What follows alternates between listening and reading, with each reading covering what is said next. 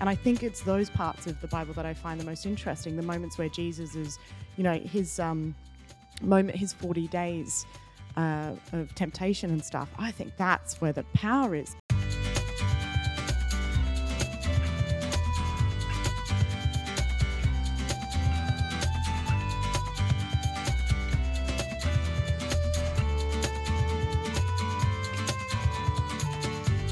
Faith at the Fringe, a Sanctuary First podcast series. Uncovering God in the creative arts. At the biggest international arts festival in the world, Sanctuary First stops to ask, where does faith and art meet?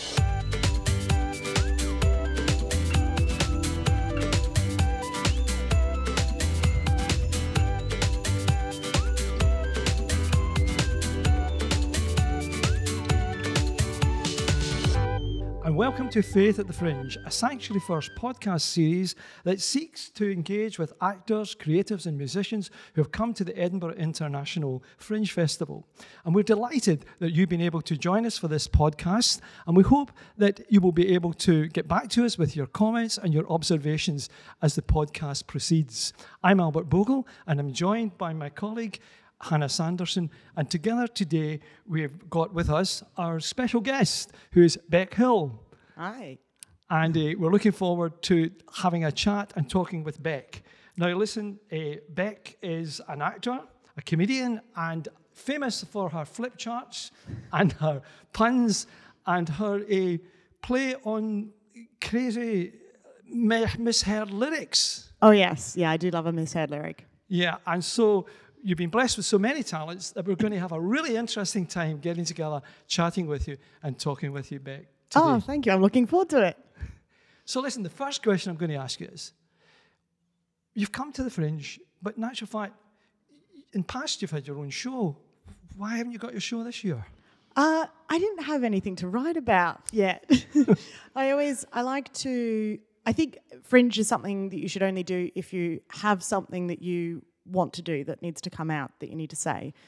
It's so relentless and difficult otherwise. And if you're not really sort of feeling it or passionate about what you're talking about, then it can really wear you down. And in the past, I would be doing a show at Fringe and I would have an idea for the next show. And so then I would come back, you know, the following year or maybe the year after that, after working it up. And uh, there was a show in 2019 I did called I'll Be Back. And I'd had the idea for that for years. So I'd been also working that up slowly in the background while I did other shows. And then I did the 2019 show and realized I didn't have an idea for the next show because I'd been building up to that one for so long. And so um, just sort of, excuse me, I just took a little bit of a break. And uh, yeah, I'm just enjoying watching stuff now. Yeah. It's, Being a it's really punter. nice. I'm being a punter. And do you know what? My goodness, I, I couldn't understand why people would come to shows who weren't doing the Edinburgh Fringe. And now I understand. It's lovely. you don't have the same anxiety every day. There's no stress. I'm sleeping better. I'm eating better. Yeah, I, I highly recommend it. Just as exhausting though. So how many shows have you seen so far? And Yeah, you've been I've- here for like what, 24 hours? Uh, I've been here since Thursday. Uh, today's uh, Tuesday. Oh my goodness. Let's see that. That's how many. Yeah. So I think I've seen about 25 shows. oh my goodness. Yeah. So, have you got any inspiration come out of it for shows for the future for some writing projects? I have actually. Yeah, that's the first time in a while that I've started to go, ooh, yeah, okay, all right, I want to talk about this. And I think I might sort of focus on this a bit. There's been some shows that I've seen that have had really interesting structure. And that's been really inspirational because I like a bit of structure in a show. Then there's other shows that have been a bit more chaotic. And uh, I, like I like physical um, comedy. I find that there's something really nice about that that sort of transcends any language. I mean, I, I always say to my mum, because my mum's very silly, and she gets along with people from of all ages, of all backgrounds, ethnicities, everything. And I always say to her, it's because they speak silly and you speak silly, and silly is a universal language that Yeah. everyone understands. So what I'm Absolutely. seeing is then we need a Mrs. Bean. So obviously Mr. Bean being the king Yes. of physical comedy and Yeah. popular all over the world. I mean, maybe Mr. Bean could have a niece. Yeah, yeah, a Ms. Bean. A Ms. Bean. Ms. Bean. yeah, yeah. of course, the other part, the other com- comedian, because I'm a Glaswegian, Billy Connolly. Is absolutely Mm. brilliant at, in acting out if you watch him performing. yeah. Absolutely. He- the, just the, the capers he gets up to, you know, uh, you know the big baggy trousers or the banana, you know, the ba- the banana wellies or whatever it is, you know. Yeah. Isn't it? it's a real uh, it's a really nice way of standing out and again it's that anything that he talks about that could get a little bit serious or a little bit uh, I guess sometimes with adult themes and that sort of thing as well to undercut it with that ridiculousness the surrealness or the silliness it, it's a really nice balance and I think that's what makes him more accessible and more mainstream weirdly So is it all? Have you been watching all comedy shows that you've been at? Have they all been comedy? And, and Uh, I saw no, I saw a show yesterday called Shadow Kingdom. It's on at eleven fifteen at uh, Assembly Roxy, and that's a, a shadow puppet show. And uh, so that was much more of sort of storytelling. There is some comedy in it, but it is mostly uh, a, a story, uh, a storytelling show, a narrative show, and um, and that felt like felt like having a little bit of like a, med- a meditative moment. It was just a nice reprise from seeing all this like bam, bam, bam, where you sort of you get a little bit out of your head with uh, trying to keep up with everything. And this was nice just to sit there. And it's in the dark because it's shadow puppetry, so it's really dark, and you're sort of watching this beautiful, beautiful uh, paper stuff. I, I I do a lot of stuff with paper, but this was, you know, just another level. And um, yeah, really, really enjoyed that. I would say it's a nice for anyone who this might uh, sound familiar to. I would say it's like uh, the Studio Ghibli films, but as as a shadow puppet with a little bit of uh, never-ending story, story, labyrinth, that sort of lovely '80s nostalgic Nice. um, fantasy. Yeah, it's lovely. So obviously we we read your bio on your website before you came here today. So we, updating, we, we feel like we know you inside out. Um, but I was really interested by um, you know you mentioned puppets there, you mentioned papercraft, uh, mentioned storytelling, um, and um, I know that you do the DC fan cast. Oh yeah, I mean that th- that's how much this needs updating because that was uh, some years ago. and then we've got um, you know your your podcaster, which is actually a maths podcast as well. So I'm wondering why you chose of all the clearly bucket of talents that you have, why comedy? What what what drew you as a person to comedy, and when did you know that that was drawing you in? Um, my family's always bonded over comedy. Um, as I said, silly is a universal language. And we used to watch, I think, I mean, if we're going to get very therapeutic, I think some of my happiest memories are moments where my family was sitting down watching TV, things like Red Dwarf. Yeah. That was a huge influence. I was about seven when I started watching that. Didn't understand a lot of the jokes. As an adult, now realize I'm probably a bit inappropriate, but I loved it. And uh, the goodies was really big in Australia as well. Weirdly bigger in Australia than it was here, but um, and obviously Mr. Bean and things like that. And I remember sitting with my family and watching that and just laughing so much and watching stand-ups on television. Uh, in Australia, they have the Melbourne Comedy Festival, and each year they would um, televise the Melbourne Comedy Festival Gala, which was a bit like uh, live at the Apollo, but uh, once a year. And so we'd all tune in to watch this. And I remember going to school the next day and, and trying to remember all the jokes that I'd heard and, and, you know, chatting to my friends about it. And so it'd always been something that made me feel happy and, and it was really nice to see it make other people happy. It was, it was a real bonding moment. And so I think I was just naturally drawn to it that way. And so it was a bit of that. And then also I, I loved acting. I loved doing drama, but I never got chosen to be the main role. And I remember saying to my drama teacher, "Why, why don't you ever choose me? Because clearly I wanted it so bad, and I would rehearse so much for the auditions, and I'd try my hardest." And he always cast me as the comic relief. Yeah, the comic comedy character. yeah. And I was like, "Why don't you ever make me the lead, the lead female? Like, why, why don't I ever get to to be sort of the Juliet or anything?" And and he said, um, and I don't know how much of this was him just trying to soften the blow or or just general, but he, he said because playing the comedic character is a lot harder and uh, there are fewer people I, I can choose that would be able to pull that off. And obviously that was the right thing to say to me because I went, okay, yes, I will take that as a compliment. And then I started to realize that that's what I like more than acting. I like making people laugh and being on stage, but I don't necessarily like playing other people. And so I just sort of found myself drifting towards stand up. It wasn't a job when I was growing up. It wasn't an op- occupation. So I, I never planned on it being my full time career. Uh, but I, I knew I had to do it. As soon as I finished high school, I had to go and give it a shot. And then kind of just kept going from there. Bec, you're also an author, and uh, you've produced a series of children's books uh, entitled Horror Heights. Yes. And is that complete now? Is, is the whole series complete now? Um, uh, yes and no. So there's three books out now, they work. Um, they work alongside of each other. You can read them out of order. I have ten other stories that I'd like to. Originally, it was meant to be one book of thirteen short stories, and then the publishers said, "We love this. Could you turn each story into a book?"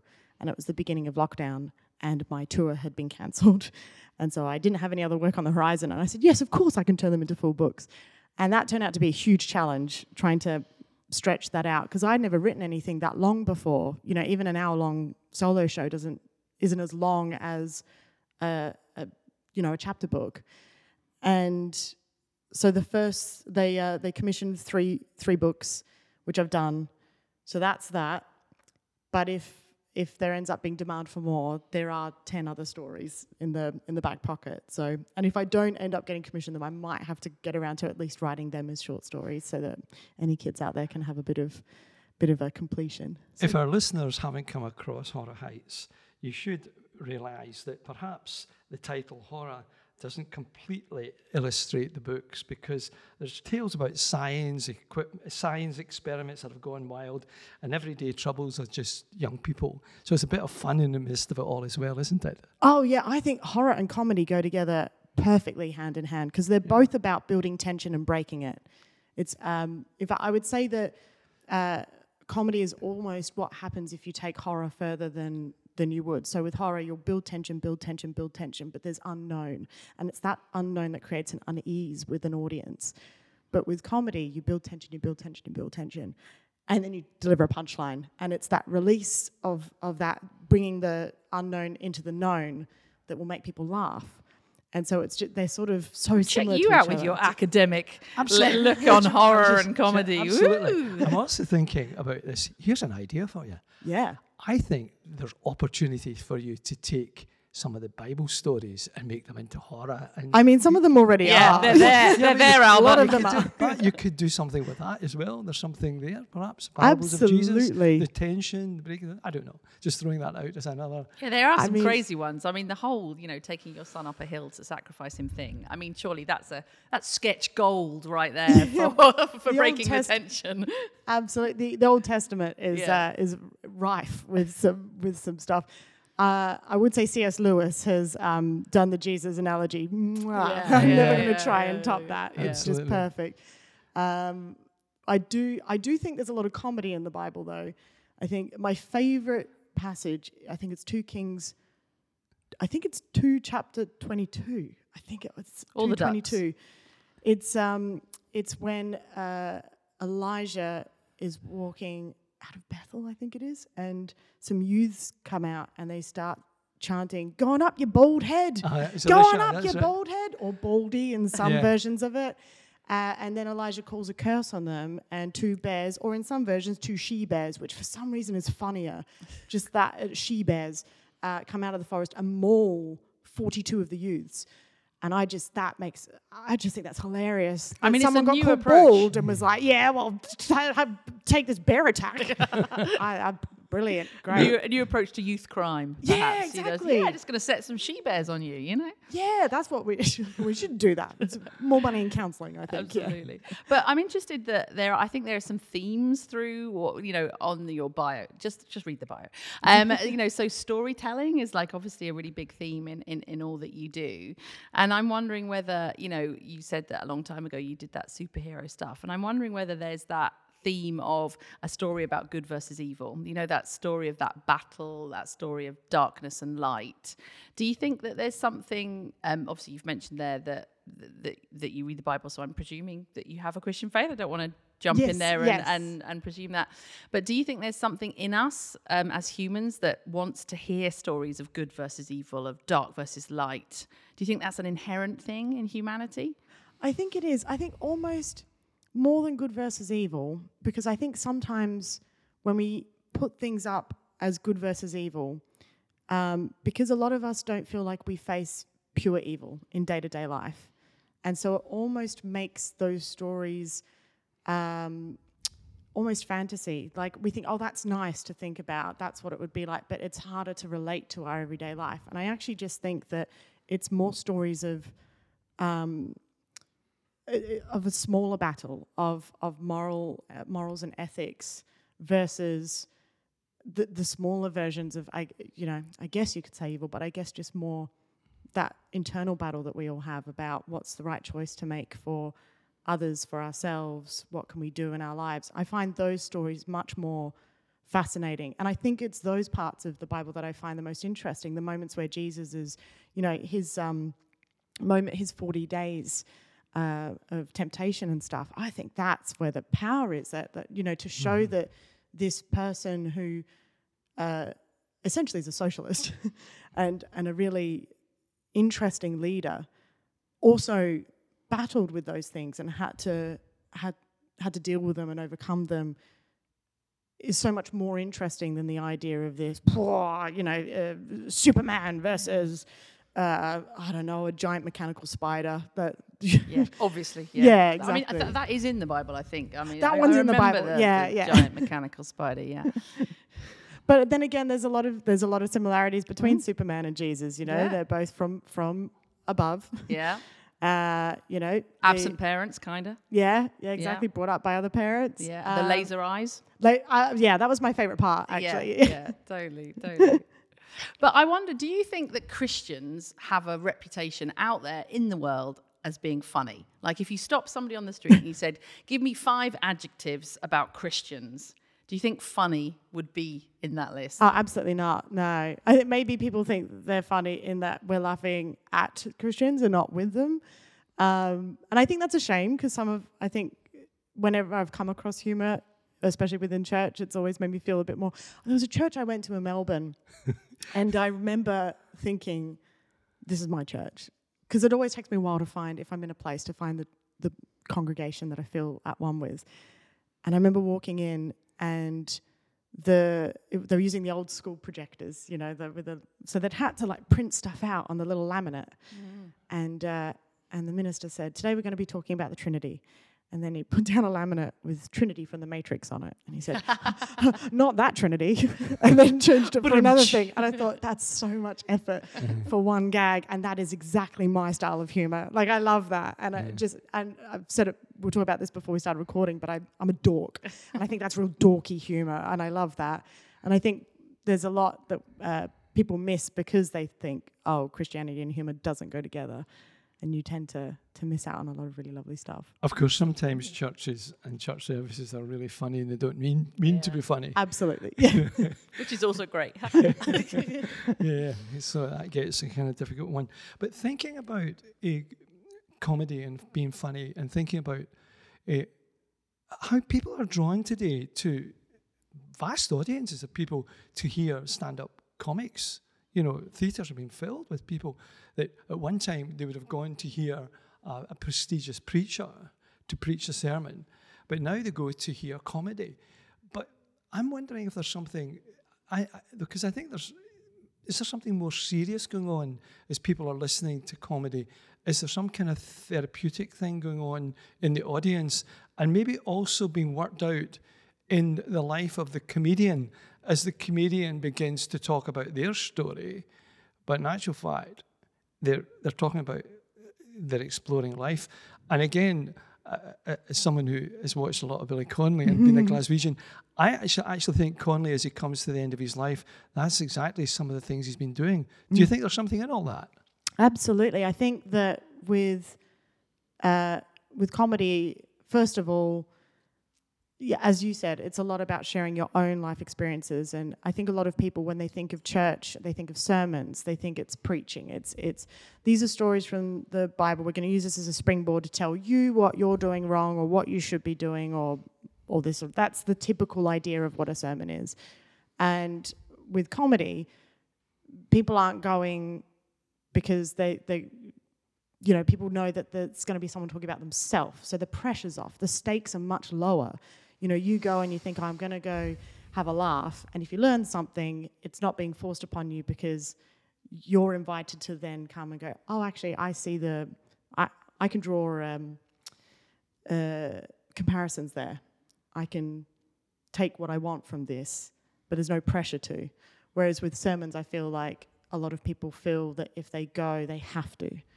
And it's very confronting, and people don't want to confront things head on. The nice thing about comedy is it sort of sneaks in there, and it's a lot Ah. more palatable in that way.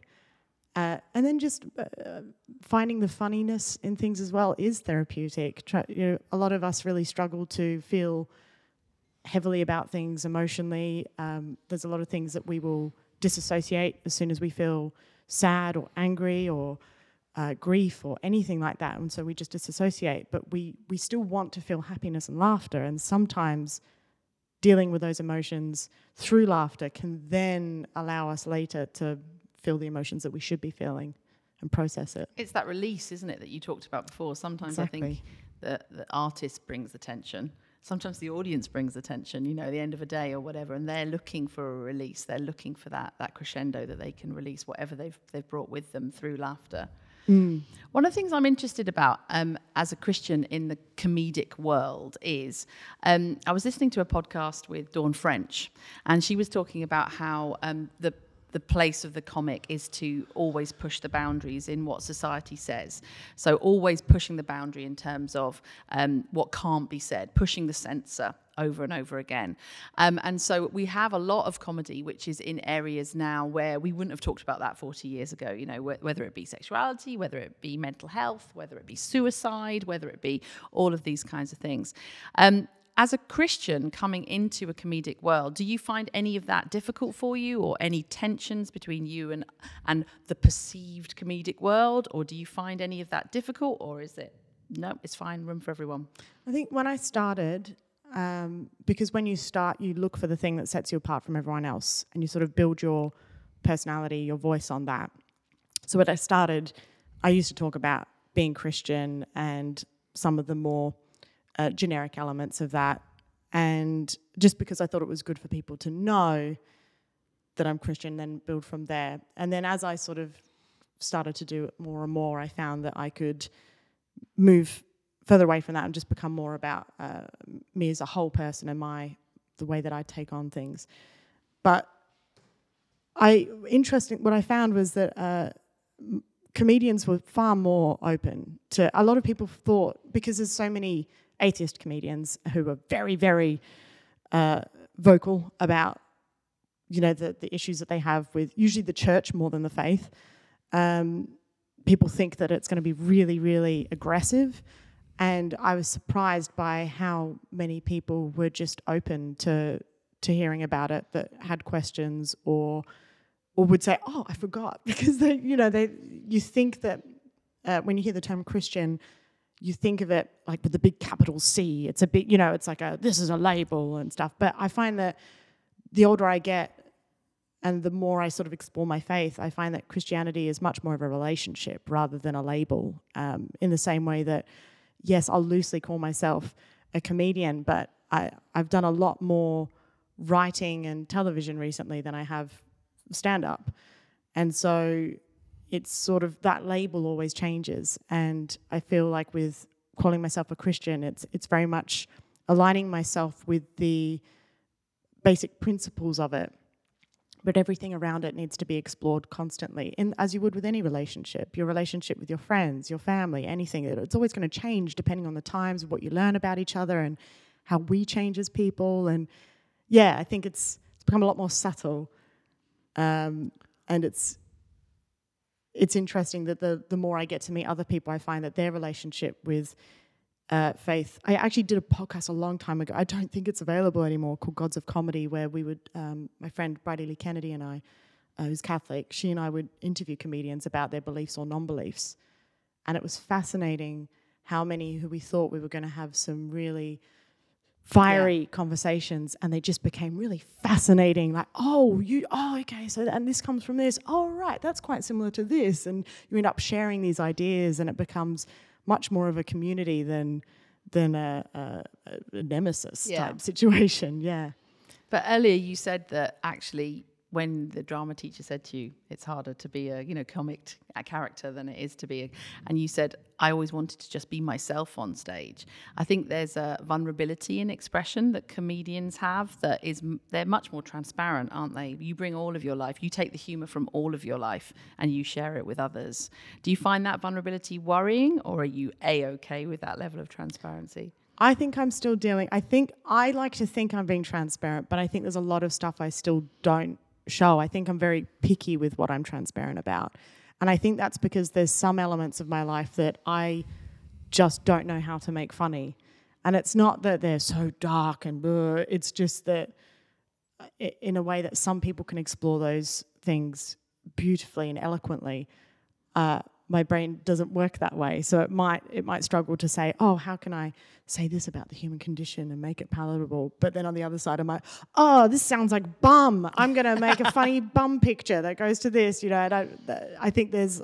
Um, I don't feel like I have to uh, be vulnerable. I think anytime I've tried to do it on purpose in order to get a point across or make points, uh, it's come across as contrived, and it and it has been. And one thing I'm learning as a comic, again over time, is to just sort of not force it so much and just trust that if there is anything that needs to be said, whether it's about my faith, whether it's about uh, Bums. bums exactly just to to let it sort of flow um, and in fact sorry just I, I wanted to mention this earlier because uh, i don't know if have you heard of the artist's way Uh, yeah, I think so. Yeah. yeah it's a book by julia cameron uh, she wrote it in the early 90s if anyone reads it i would bear in mind it was written in the early 90s there's a couple of things where you're like oh, okay it's not problematic but it's that sort of thing where you go okay.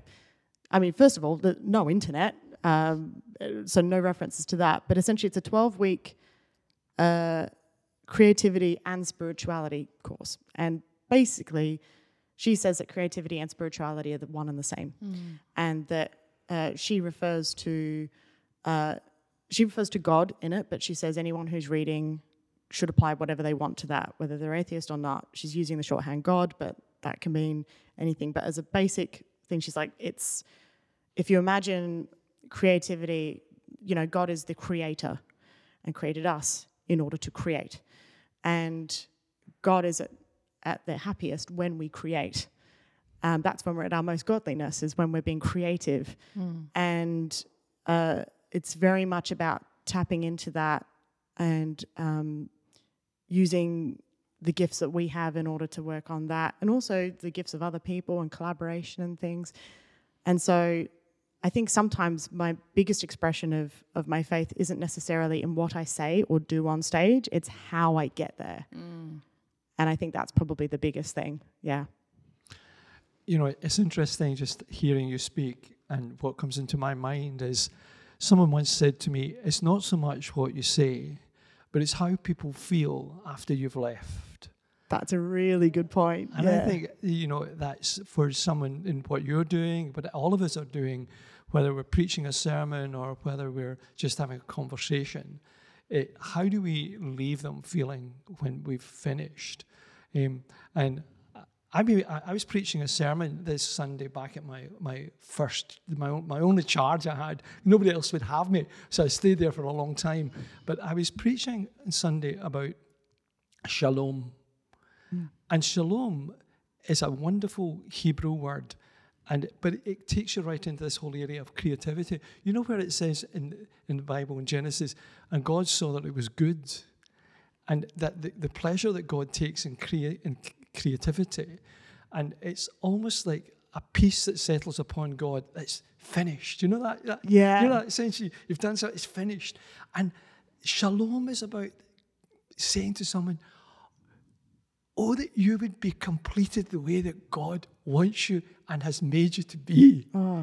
You know, so go and, and live into that. Lean into what God has made you to be and, and uh, look at the creative aim that God has for your life and, and, and lean into it and begin to grow into it. And I think that's what I'm hearing as you're starting to talk here. You're helping us all today to see the journey of making yourself vulnerable, but in making yourself vulnerable, you also make yourself able to connect with other people.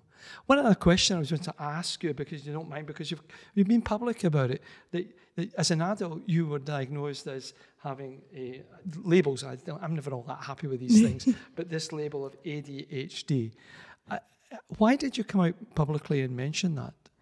Um, I think, uh, I guess because it's not something that I feel uh, ashamed of or anything. It's interesting a lot of comedians were diagnosed with it in lockdown, and that's because a lot of comedians suddenly had a lot of time. and yeah. uh, I ended up getting the diagnosis because I was doing the clear out that everybody did at the beginning of lockdown, where everyone went, Well, I guess I'll finally get around to cleaning the house or going through all my things. And I found an assessment form that my doctor had asked me to fill out two years earlier that I'd forgotten to do. and it was because I, I was worried that I was uh, experiencing premature memory loss because I kept uh, forgetting things or losing things or losing track of what I'm saying. I'm sure I'll probably listen back to this podcast and go, You've gone way off topic and you haven't answered the question. I'm fully aware that I have an issue with that. And I, so I found this uh, this sheet because I'd gone to the doctor and said, you know, I'm, I'm, a bit worried about this, and they asked me a few other questions, and they said it could be ADHD.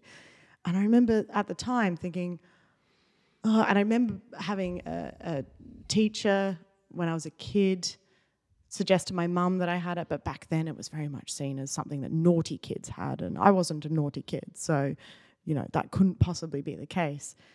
And I thought, oh, maybe. And then, yeah, obviously forgot to do the form, which should be an instant pass. Yeah. I mean, I love the um, fact that you went to the doctor because you were forgetting things and then you forgot to do the form. Forgot I mean, to do the thing. brilliant. Yeah. and so I finally filled it out. And um, and it's funny because it also asks anyone you live with to fill it out as well so they can give their perspective. And I'd actually said, I, am not too bad at losing things. I lose sometimes, but I, not more than anyone else. And then my husband uh, was filling his out and it said, Do they lose things? And he was like, Yes, all the time. And it turns out I think I'm not losing things, but it's because he picks them up after me and makes sure I don't forget them.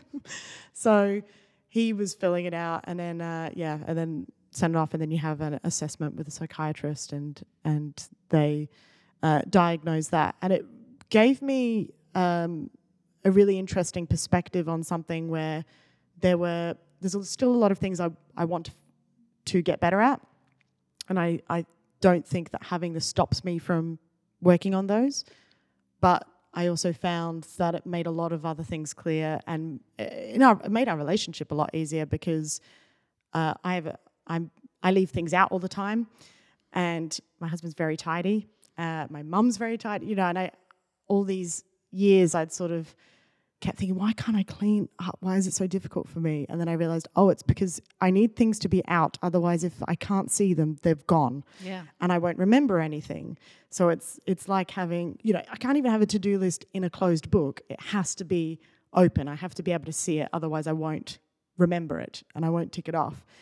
And so we're only in a one bedroom flat with no garden. And I was working in the kitchen at a desk in the kitchen and it was feeling very claustrophobic.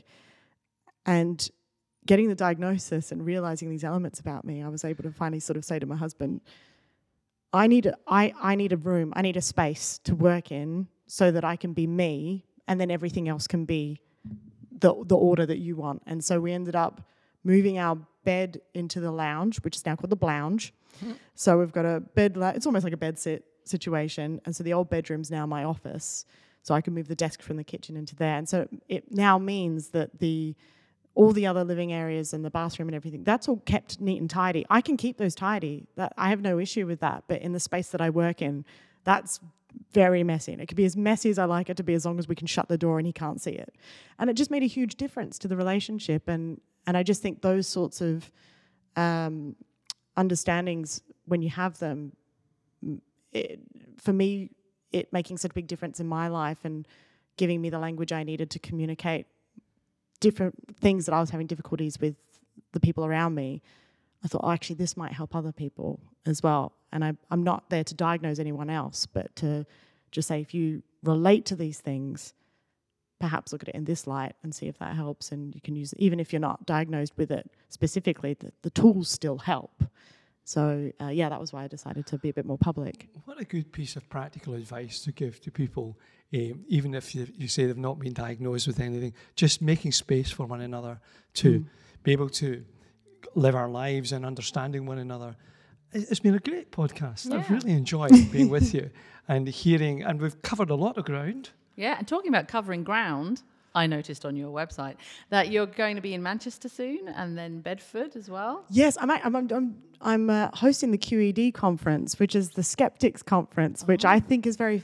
I find it very funny that they've asked me to host it, but I weirdly do count myself as quite a skeptic um, in the sense that I think skepticism involves having to be quite open-minded because it's when people say that something is this and it's nothing else. And I think that's when we need to be skeptical.